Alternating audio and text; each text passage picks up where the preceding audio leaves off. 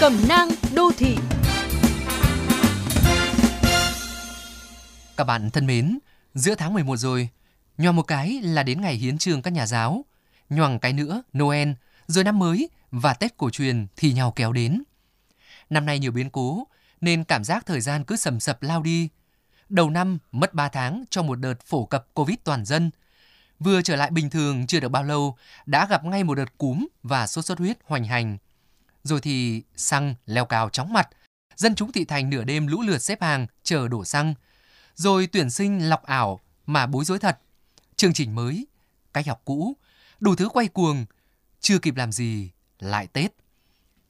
Thành thực mà nói, Tết bây giờ chủ yếu chỉ còn là mong mỏi của con nít với người già.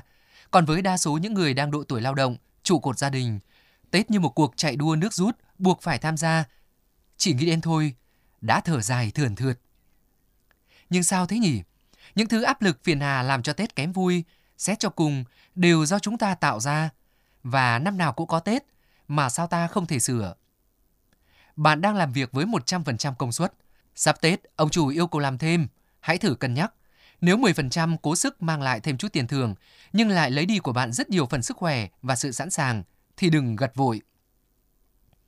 Bạn dự định từ nay đến Tết phải đạt được mục tiêu A, nhưng có nhiều thứ không ủng hộ. Thay vì phập phồng đợi kết quả chung cuộc, hãy vạch ra các kịch bản với kết quả khác nhau. Điều này vừa cho phép giảm hồi hộp khi chờ, vừa giúp bạn dễ chấp nhận hơn nếu mục tiêu chỉ đạt A trừ. Cũng có những áp lực cộng hưởng, vừa do ông chủ đặt ra, vừa do bạn mong muốn hoàn thành để ghi dấu ấn. Thì đã sao? Hãy nhìn lại xem năm trước bạn đã mất bao nhiêu đơn vị thời gian, đã cần bao nhiêu sự cộng tác để hoàn thành. Đối chiếu với tình hình Tết này, xét đoán mức độ khả thi rồi mạnh dạn trao đổi, đề xuất với người quản lý, thay vì dễ dãi nhận bừa. Yên tâm đi, không có người quản lý nào giao việc nếu biết khả năng thất bại lớn hơn thành công. Vì vậy, hoặc là bạn có quyền thương lượng, hoặc bạn chắc chắn làm được, chỉ là lo âu thái quá.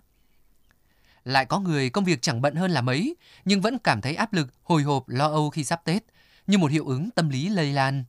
Chẳng việc gì phải lo lắng vẩn vơ, chỉ cần nghĩ rằng bạn vẫn làm việc chuyên tâm như thường. Lưu ý thêm một chút về yêu cầu và tiến độ là ổn. Tết là để vui, Tết là để hưởng thụ chứ không phải là để lo. Năm nào Tết cũng đến và thật vô lý nếu cứ đến tầm này mỗi năm lại thốt lên cùng nhau. Ôi giời ơi, lại Tết. Vì thế, có lẽ ta nên mạnh dạn sửa sang lại cách nhìn về Tết, về những áp lực chẳng đâu vào đâu, để rồi uổng phí cả Tết, phí cả những tháng mùa xuân rất đẹp của đời.